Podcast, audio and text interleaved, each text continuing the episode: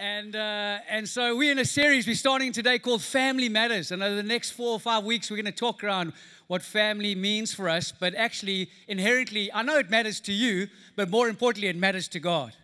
And so family matters. And uh, no matter where you're from, maybe your family's not here, maybe you're alone here this morning. But I want to tell you that God invites every one of us into His family.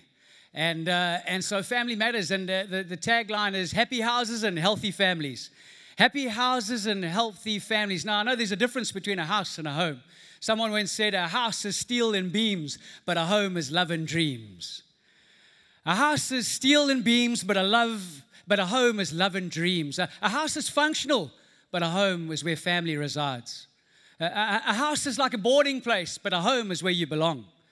And so, what does it look like for us? And uh, if you're taking notes today, my, my title, my message is simply this a healthy home. A healthy home. How do we build a healthy home? It's a great question, isn't it? Um, because I want to tell you a little bit about family before I start. We've got all, all of us here got a couple of things in common.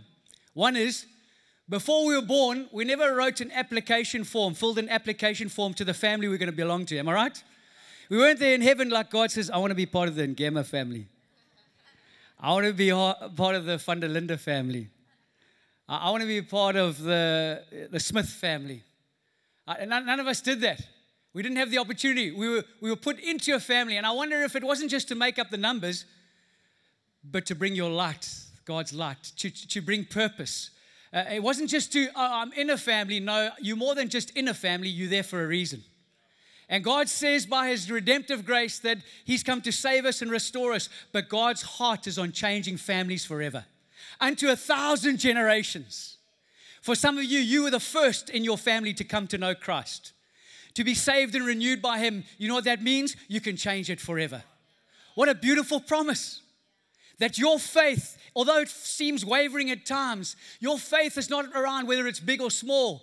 I like to say it like this I'd rather have a weak faith in a strong object than a strong faith in a weak object. I'd rather have a, a weak faith in a, who's my strong object? My Lord and Savior, Jesus Christ. He's the same yesterday, today, and forever. So we got that in common. Nix, no application form. You were born into it. Here's another thing about family is that we all got in common here. We're all part of a dysfunctional family. Don't look at your spouse. we, don't, don't, you, know, you, know that, you know that guy, that uncle you don't invite to Christmas? But I'm not talking about the uncle. I'm talking about you because we were born dysfunctional, but by God's grace, He's redeemed us and restored us, and He's doing a deep transformational work in us. And so, yes, we are part of a dysfunctional family, but I've come to realize, and we often say it here at LINC Church there's no perfect family, but there are blessed families. There's no perfect marriage, but there are blessed marriages. There's no perfect children. There was a giggle in the front row, but there are blessed children. Amen. They are. We are blessed not because we had it all together, but because God came and rescued us, saved us, and redeemed us. And so we didn't write an application form. Yes, we're a little bit dysfunctional, but ultimately, God is in the business of renewing us and restoring us.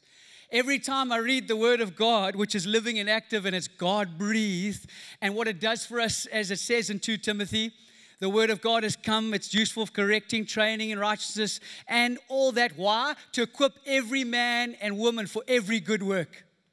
There is something when we settle around this and we read it and it comes alive in our world, it changes our families, our relationships. And so the question I want to ask today is what does a healthy home look like? What does it look like for you? Because I know I've got grandparents, I've got parents, I've got children, I've got teenagers in the room, and we all play a part in it. For some, they've just got newly married, and it's like, woo, shabadabadoo. Here we go. How do we do this? How do we navigate it? What does it look like in relationship? Because you know, in Romans 15, it says this spiritual maturity is not connected to content or knowledge, although knowledge is important, it's connected to relationships, which is so beautiful. We were born for connection, we were born for relationships. And so today I want to look at a, a text that actually our small group's been looking at for a while now. It's, the, it's a book called Thessalonians. It's an amazing book. In fact, Paul writes it to a church he planted. They were like his family. and he had to leave because he'd been persecuted. But he left a group of believers, just a small group, smaller than us here. And they literally, their story is remarkable because they did three things they had faith that acted, they had love that labored, and they had hope that gripped. And this, those three things changed the world around them. In fact, their faith went through the world. They were known for their faith. And so he writes back to this church and he wants to find out what is it that stood you so stood your ground? How is it that you were in such circumstances and afflictions and yet you had such joy? How is it that there was everything was panicky around you but you walked with such peace? You know, Paul made an, an interesting assumption when he looked at this church. He thought to himself, you know what, I'm going to assume that the world doesn't want to hear the good news, but I'm going to assume the, the world wants to see the good news. And I thought to myself, you know what? That's what the world often is looking for. Can I see a demonstration of the gospel? Because you see, the gospel is not just declared, it's also demonstrated. It's not just the word that is preached. Yes, it will always be preached because it's good news, but it's more how we live it out in our relationships. I wonder if the world's looking to the church and going, man, the biggest testimony I've seen is that family who've gone through a tough time, yet they've still stand and stood strong. Or the world maybe would testify to that businessman who's gone through chaos and chaos, but he's worked and he's lived with integrity. I wonder if the world's looking for people when it's all panicky in South Africa and there's riots and there's COVID, but they're still standing strong and believing for the future. I wonder if that, the church, is the declaration, not just the declaration, but the demonstration of the gospel. How do we build a healthy home? Because Thessalonians had a healthy home. And Paul, like a father, writes back. And to be honest, I've loved this because we've just gone through the word. And you know, it's amazing when you just go through the Bible. If you go through a book, you just, it's five chapters, nice and short for those who don't like to read. But you know what I love about it? Is you come across subjects you wouldn't normally talk about. You know, sometimes I don't know about you, but I pick and choose what I want to see in the Bible. okay, I'll talk to these guys over here. You know, you like to pick and choose some things. You're like, hey, hey, I'm blessed. Woo. And then I read the Bible and everything is yes and amen. But then I realized that actually what I'm doing is I'm just portraying an image of who I think I want God to be. But actually, the more I read the word, he's going to come and convict me of some things. He's going to challenge me in some things. And you know what? That's good. You know why? Because he's in the transformation business. And he's going to help transform my heart and be like Jesus. I want to be like Jesus. So read the word. We've come, we've spoken about sexual immorality. Yippee, cheapers. We've spoken about the rapture and the second coming of Jesus. I thought, oh my gosh, I didn't know whether I'd talk about that. But that's what amazing is reading the word. The little things that come up that actually stir us, change us, speak to us. What a beautiful thing. God's word, so relevant, more relevant than it was back then. Right here in 2023, it's, it's as relevant to the family home. Okay, let's read together. I'm taking a long time to introduce this chapter.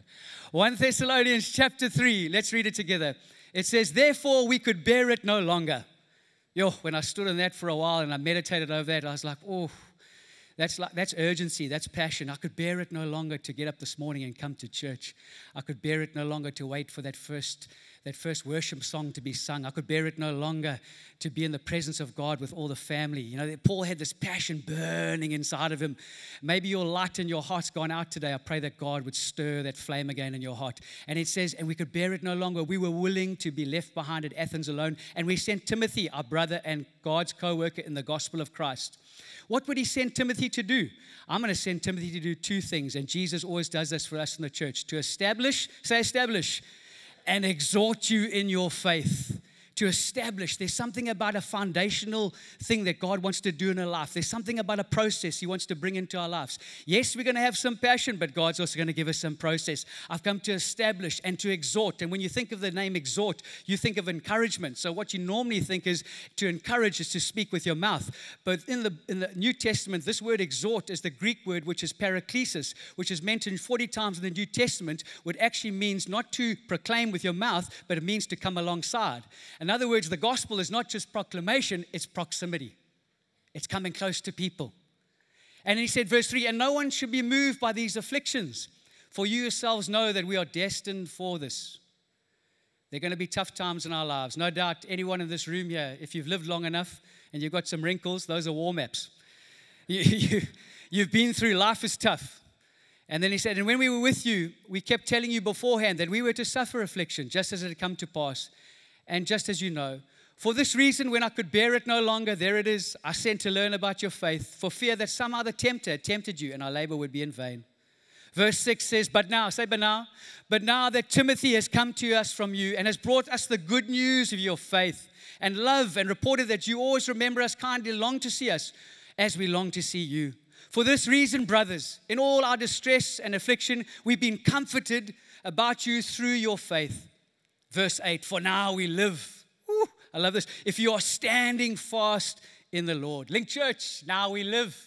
We don't live in the future, we don't live in the past. For now we live. Why? Because we're standing fast in the Lord. You know, I said earlier, I don't know about you, but I think we should give five seconds of praise to the God that says and reminds us that even though what we've been through, we are still standing. We're still standing. I didn't hear five seconds of praise. If you've been in KZN for a while, we went through COVID, but we're still standing. We went through the floods, but we're still standing. We went through the looting, but we're still standing. We're going through load shedding, too soon, Baba. No, we're still standing.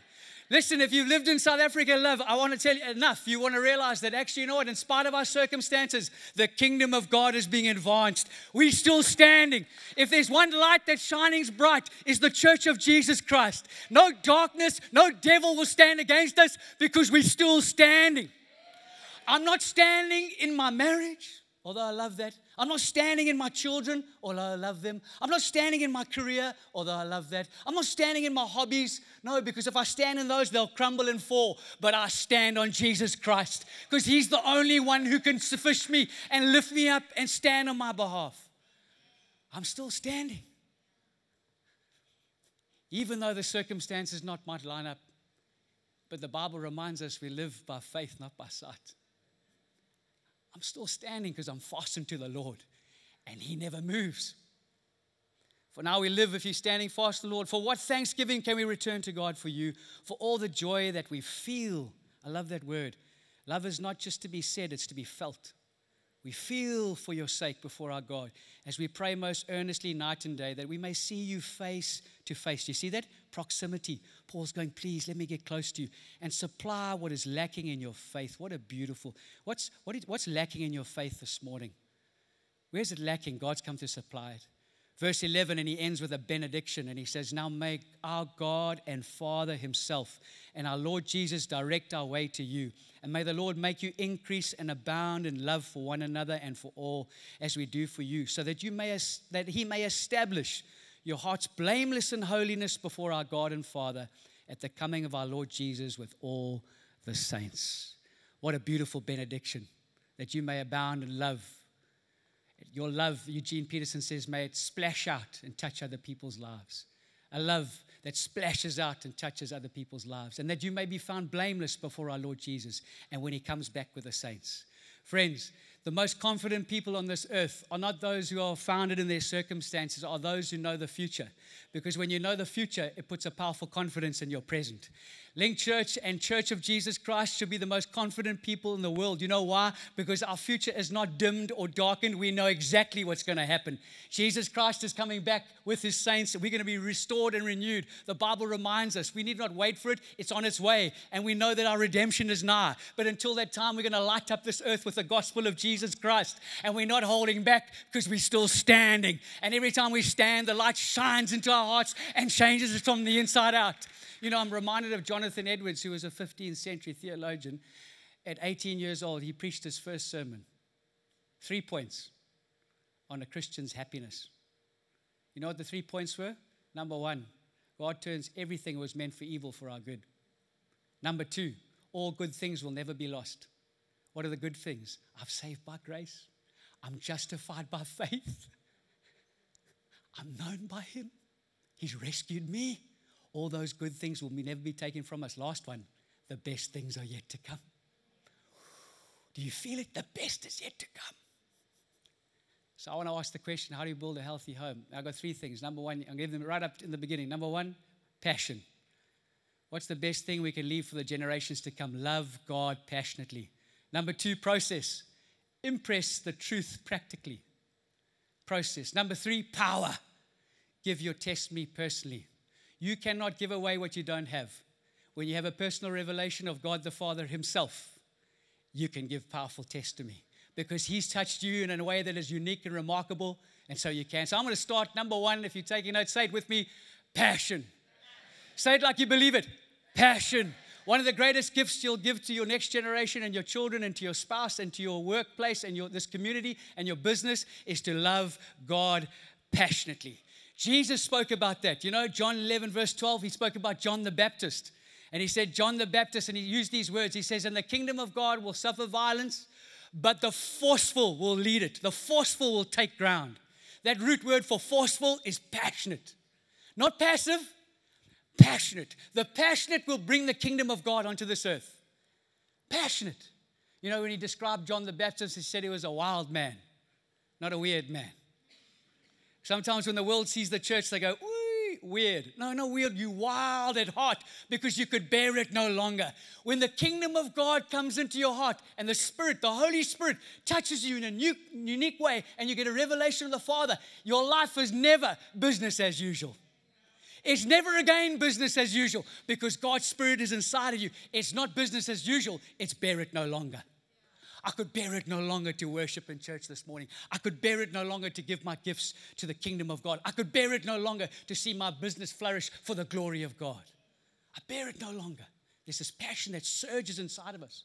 Now, for some of us, through circumstance or expectations, that flame might have dimmed.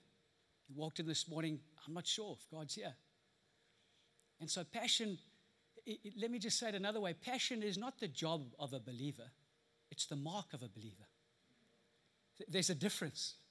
You see, if we see it as a job, we see it as a performance to win a prize. But it's not, it's a mark. It's something you've already, it's a gift you've already received. I'm not passionate because I need to perform my way to get it. I'm passionate because God rescued me. He changed my life forever. I'm passionate because His grace has entered into my life. When I was asleep and had nothing going my way, He rescued me out of drowning, put my feet on solid ground, and now I'm standing. Passion. I think, if anything, your, your family, your children are looking up. They don't listen to what you say, they don't listen to what you might uh, speak about. But you know what they do? They're watching. Passion is not a, a, um, a noun, it's a verb. Passion comes from within. There's this lit fire that the Holy Spirit put inside of you. So, how do you know you're passionate? What's the sign of being passionate? You seek the truth. You grapple with the bigger questions of life. You, you, you, know, what's the opposite of passion? Oh, I've heard this before. yeah, that's, yeah, nothing new here. And we, and we laugh because you know what often happens is when, when what we expected doesn't happen, we, little, we get a little bit, didn't work out for us, a little bit bitter, a little bit cynical. And then our hearts get a little bit cold. And maybe you're in that moment today, but I pray by God's power and His Holy Spirit that He would remind you of how much you've loved and known and seen. And when He touches you, He starts to burn that flame again. And it can't happen to me saying something to you, but it happens when God's speaking to you now. And He wants to burn the flame again. That flame that started years ago, but He wants to ignite it again in His love. And you know, when you seek the truth, you find God. When you, when you, when you pray to God, you speak to Him, but when you, when you read the Word, He speaks to you. And when that truth, when you start opening, you unpack it and you say, and you know what happens? When passion gets in your heart, you know what it is? It's not about, Lord, what can you do to please me? The question of my life comes, what can I do to please you? Do you see it? It changes the way we approach Him. Lord, what could I do to please you? Another thing about passion, what's another mark of passion? It's expectation. I live with expectation. You know, I love that one liner from Peter Pan. It says that every fable is a true story. You know the stories that we read when we were younger? You remember Beauty and the Beast? You remember Snow White and the Seven Dwarfs? All those stories are true. You know why? Because there is a beauty that came from heaven and kissed a beast like me and turned my life around. There is a prince that came to kiss the comatized Snow White like you and I. We were in a coma, but God woke us up with his love. Let the Father kiss you on the heart. And you know what that does? You live with expectation. Oh, God, what are you going to do next? I can't wait. Look what you did this morning. Look what you're going to do next week. We live with a sense of expectation. And we also live with humility. That's another mark. What was the message of John the Baptist? Repent, for the kingdom of God is at hand. Repentance is not, oh, woe is me, I feel sorry, I'm gonna. No, repentance is saying, God, how is it that I've missed who you are? How is it? Yes, we say sorry, but God, thank you for what you did for me. Lord, I long to be with you. It changes the way we think about who God is and who we are and those around us. It drives us towards humility. Less of me, God, more of you. I'm weak, you strong. Just a, a humility. You know, I don't know about you. Have you, you ever watched the film The Matrix? Baby boomers, put your hands up. Come on. You watched it. Okay, you're not helping me, you guys. Anyway, so the, a lot of the teenagers in the room are thinking, I never watched The Matrix. What's The Matrix? Keanu Reeves? Anyone? No. Okay, Keanu Reeves. And you got that scene where the Neo is with Morpheus. And, it's got, and, and The Matrix is a step into another reality. It's to live another life. And he gets, uh, uh, Morpheus gets Neo before him and he puts out, rolls out his hand like he says, Neo, the time's come to you to make a choice. And in his hand is the blue pill and the red pill. And he looks at him, he says, If you take the blue pill, you're going to go back to the life you used to live. But if you take the red pill, you're going to step into Wonderland and you're going to go down the rabbit hole. And it's almost like I thought to myself, you know what? That's the picture of passion. God says we no longer live in, this, in the physical world, we live in a new reality, the land of faith, a new country where every promise is yes and amen in Christ. We live in a new world. Let God take you into Wonderland and live the life you were designed to live and live for the glory of God. It's going to require faith, but I would live no other way. I would live no other way. Paul says, I can bear it no longer. I don't want to live my life eight to five and then die playing bowls. No, we were called. Your purpose is directly aligned to God's purpose in you. You're living and breathing. If you have life in you, God has called you to benefit other people while you're on this earth, not just for now, but for history and eternity. He's done it. Give me the red pill, God. Give me it again today. Swallow it whole. Put it inside of you and say, Take me to Wonderland. Okay. Anyway. Number two, passion. Number two, process. Process. Impress the truth practically. Now, I don't know about you, but I think in life, you can have a lot of passion. You know, ask anyone who's been on honeymoon for two weeks, wee, passion. But then you realize that your marriage needs a process after that. You need to work it out. How are we going to do this? You know, you can be passionate for a while. And I think of Moses, the character in the Bible. I love Moses. But Moses was pretty passionate. He had an encounter with a burning bush that didn't go out, and the bush spoke. God Himself spoke to him. Anybody here had that before? If you have, we'll pray for you afterwards. But if you've had that, God spoke through the burning bush, and Moses was like, oh, it changed his life. Moses, who's a murderer, Moses, who had been left alone in a far desert, Moses, who felt like he was out of the, the seen uh, eyes of God, yet God arrived at him. Oh, God arrives to you, finds you in your mess, speaks to you and passion starts to fuel in him. Oh, I said to earlier, I think he was going on roller skates towards Egypt. Go, ooh. He's like, oh, come on, Aaron, keep up with me, my man. I'm so passionate. He walked into the palace with his staff and he just went, hashadabada, boom. And there were locusts that appeared out of nowhere. And then Pharaoh's heart was hard and he said, Oh, Pharaoh, you haven't seen anything yet. Shadada. And then there were frogs. Frogs. I've had frogs in my pool once. I want to see another frog. Frogs. And then he was like, hey, hey, hey passionate, still passionate. Badada. The whole Nile turned to blood. And then Pharaoh still got it. He said, I'm going to carry on. And then they put the Passover, the blood over the lintel. And the angel of death went past and passed over the families. When that angel looked the, through the doors, did it look at the people, the family? It looked at the blood. When God looks at you, he doesn't look at what you've done wrong, where you've come, he looks at the blood of Jesus Christ. And you know what happened? They left that town and they left, and it says that all the wealth was given to the Israelites. Friends, when salvation comes into your heart, God gives you everything you need for your purpose. All the wealth of Egypt was put inside of them. And it says, and now, yo, now he wasn't roller skating, he was gliding. He was passionate. Red Sea, shoo, open. And then he gets into the wilderness and there's two million people following. Can you imagine looking after a church? Two million people, one pastor. Koning Kinga, ah, Baba. And his father in law, Jethro. See how key relationships are? Jethro meets him in a day and he says, My man, You got all the passion in the world, but what you desperately need is process. And I thought to myself, you know what?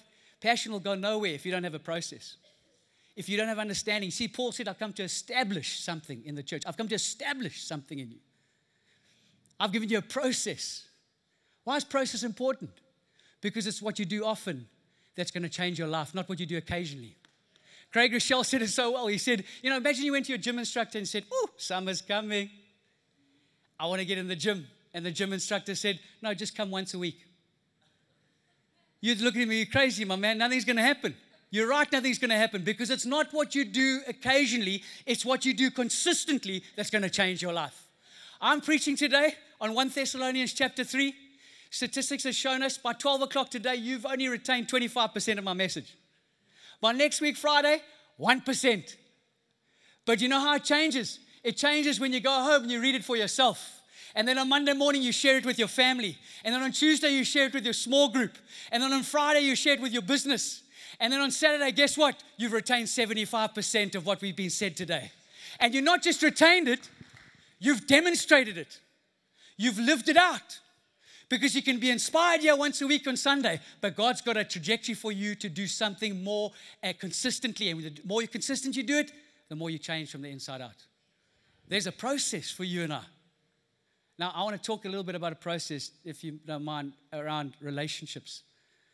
And so that becomes practical. Impress the truth practically. How do we do that for our families, our relationships? And uh, I'm going to give you four A's quickly. None of us got four A's at school.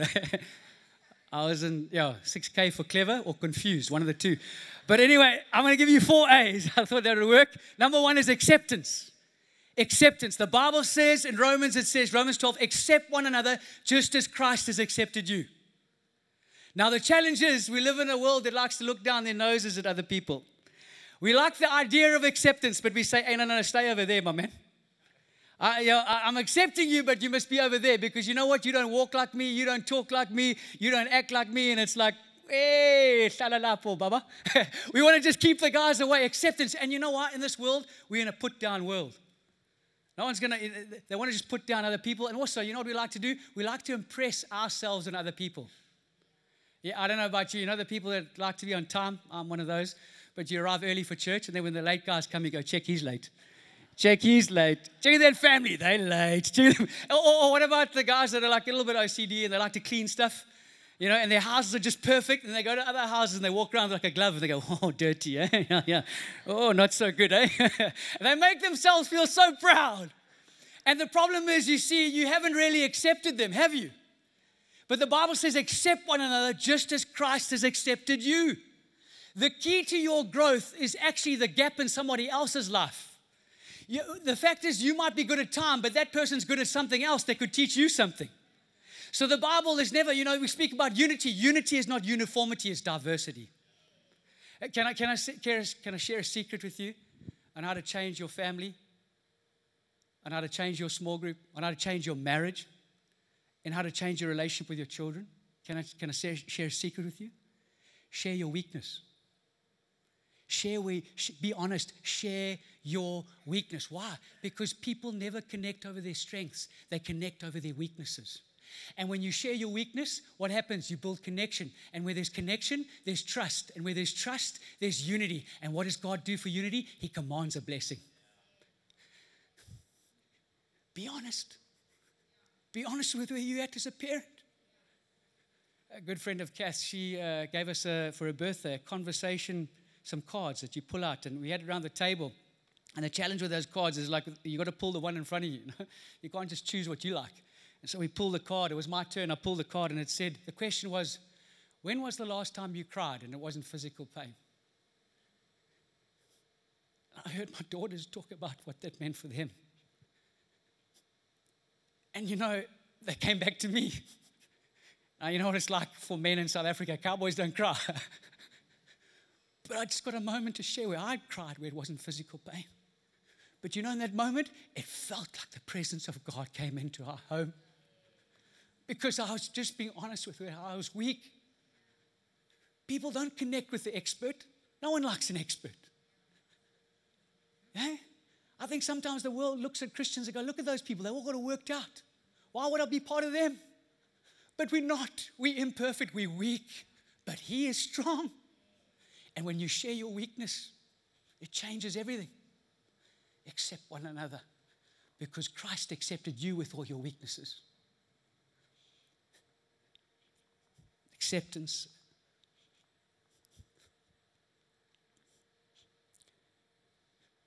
The second one is attention. Now, you can accept someone, but you can also ignore them. you can accept one, accept someone, but also just put them out of your life. You know, it's easy to accept, but actually, attention means I'm, I'm coming close to them. I see them. It's one thing to be known, but not seen brings pain to our lives. But one of the gifts of the church is that we can pay attention. And, and why, why pay attention? Because there's a basic principle that whatever you pay attention to grows. If I pay attention to my garden, it's going to grow. If I pay attention to my marriage, it's going to grow. If I pay attention to my children, they're going to thrive. The only time I've seen this not work is with my hair. And John, John Maxwell said it so well. He said, What you focus on expands, it expands. Attention. You know, I was at a funeral a couple of days here in this church, and I met someone I hadn't seen for a while. His son's a teenager. And he was telling me, he said, You know, me and my son, we just, we're not an eye to eye. You know, I'm going to fix him. I'm going to sort this out. I'm taking away his jet ski. I'm taking away his surfboard. I'm taking away his phone. He must sort himself out.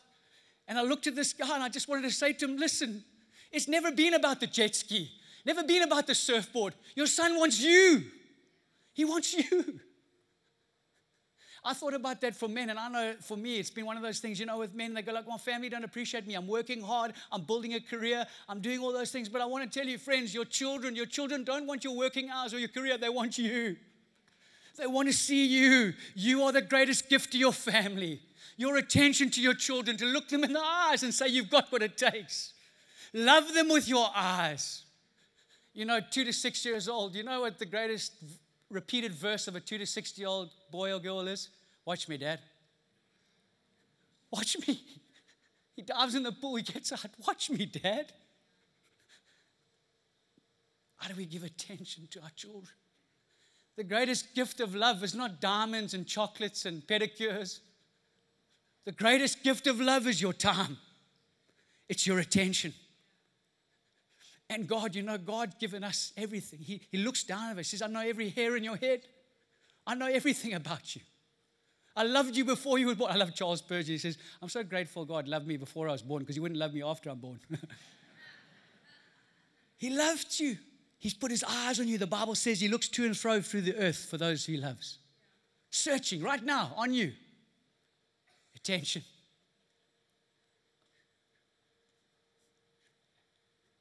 Acceptance. Accept one another just as Christ has accepted you. Attention. Whatever you focus on will expand. The third thing is affection. Now, I love this affection because when you think, you know, in, in Galatians it says, love one another with brotherly affection. And that word in the Greek is actually has to do with physical touch. Do you know as young babies, they can get milk, they see their mother's eyes, they get nicely dressed, but the thing that makes a baby thrive is physical touch. And also, they've proven it as it is with children, so it is with adults. Physical touch is a major part of making not just seeing love, but feeling love.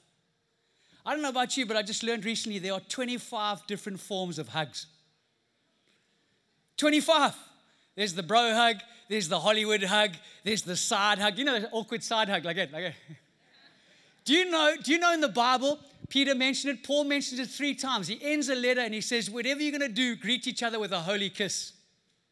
I'm still trying to interpret that. But I'm not going to holy kiss any of you. That's reserved for my wife. I'm going to holy kiss her. But here's the, here's the thought. Here's the thought. Love is not just spoken, it's felt. It's felt. It really is felt. Why don't you stand with me quickly? Just stand. Why don't you stand? I want you to raise your hands like this in the air. You're just thanking God for a nice breather. Go down, touch your toes. All right. Turn around and hug someone. Give them a hug.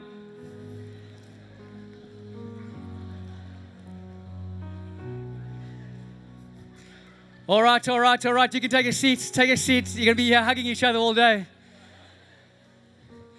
Now, now there are three responses to this. The one is the introvert in the room's I started shaking like it. Oh my gosh. And, and, and for some people, maybe you're new to church, you think, I'm never coming back to this church again. I hope you don't receive that message. Number two, you're thinking, woo, this is amazing. Next week, I'm sitting next to someone I, I really like. you guys in the front row thinking what I'm thinking. And then the third one, the third one is for someone that never received a hug this whole week and they just got it now.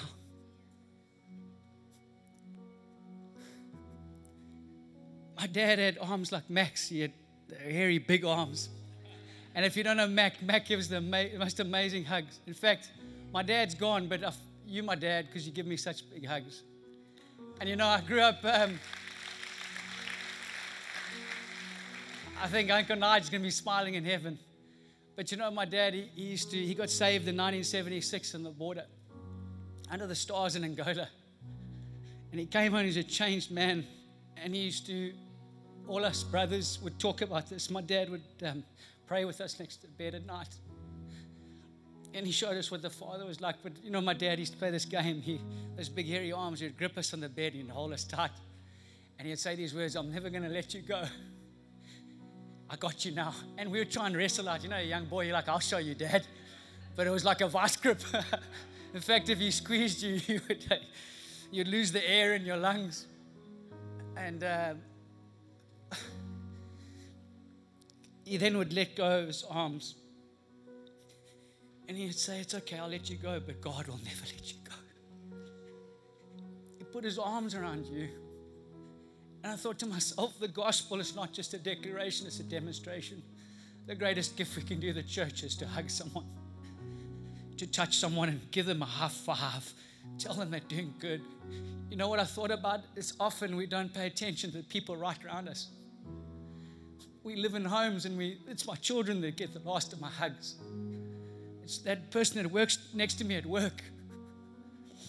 Go and find that teller.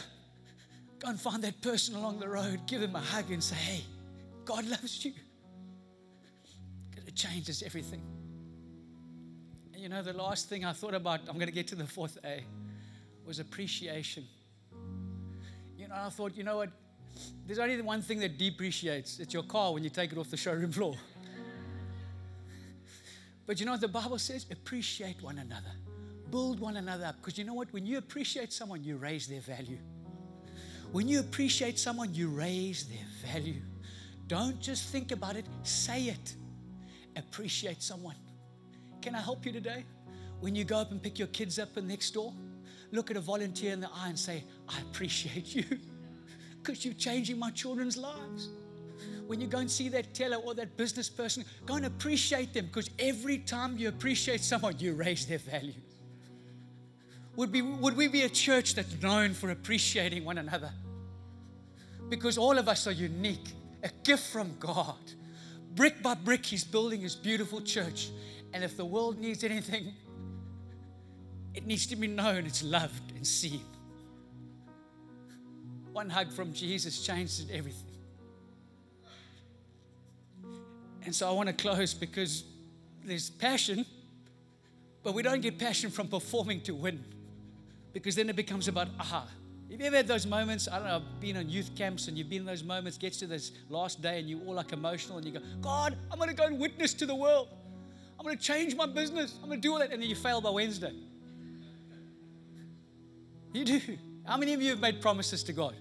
God, I'm going to go to the Maldives and start a church. anyone, everyone likes that. I could, well, anyway, personal joke. But anyway, so you, you know, I got made these promises. By Wednesday, you're going like, oh, and then you give up and you think, oh, well, it's the Christianity is just for the super spiritual. But you see, that's why we're so worried and anxious. It's never been about us. Us. It's about God in us. I can't pick up my life by my bootstraps. I've tried. Bootstrap up doesn't work. Mind power doesn't work. Willpower doesn't work. There's only one thing that works is God's power inside of you. When you open your heart, He comes to fill you with His power. It changes everything. So, what's power? Do you see how Paul closed? I want to speak it over you guys. Now may God Himself, the Father, and our Lord Jesus come to you. God wants to touch you personally. Not your grandfather, not your spouse next to you, not your children. He's come for you, personal. Now may God Himself touch you. And the problem is, you know what? To be honest, every day the world sentences and judges us as families and homes. You know what the world's rules are? Thou shalt be the perfect parent. Thou shalt have the perfect marriage. Thou shalt be a winner at all cost. Thou shalt be the most beautiful in the room. Thou shalt be the most liked. Hey, like, like, like, like, like. Thou shalt be the perfect family. Smiling. But you know how refreshing it is to hear the words of Jesus that says, Thou shalt be mine forever. Hey, you were never born for performance. He did it for you. He rescued you. The Father comes to speak to you. I want to close just in this power. See, power comes from seeing the Father. When I get a revelation of Him, see, my heart needs to change. I can't, I can't replace my hobby and my career and everything. I can't do that. I can't push it away. I can only replace it with something more beautiful. It's my Father in heaven. And you know what he does? Four things, all through scripture Genesis to Revelation. Write these down. Speak these to your children when you lie in bed at night and you pray with them. Talk about it at the table. Just keep talking about it. Four things God does for you and I when you see the Father. One, He says, I love you. I love you. I don't love you because you're beautiful. I love you because I'm going to make you beautiful. I don't love you because you're righteous. I love you because I'm going to make you righteous. I love you.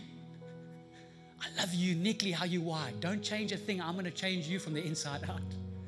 Number two, I'm with you. I'm with you in the valley. I'm with you on the mountain. I'm with you in the divorce. I'm with you in the separation. I'm with you in the business meeting. I'm with you in your career.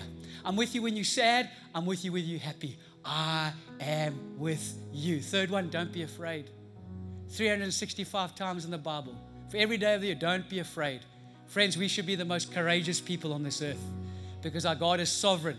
Not one hair, not one sparrow will fall from it without God's notice. He's not on plan B or C, he's still on plan A. Don't be afraid. Last one. I got three younger brothers, and we grew up on the farm. Back in the 80s, you didn't have video games and whatever goes with that. Uh, we were lucky. We had a farm. So off we went and played. And you know, when you play on a farm, we would get dirty from literally head to toe. And then you get roasties, how about some stub toes? Anyone, anyone recognize those things? You would be, and you would, and all I can remember is the voice of my mum when dusk, when the sun was setting, it was dusk, and I'd hear my mum, boys, it's time to come home. And us four would run with our BMXs, and hey, some of us limping.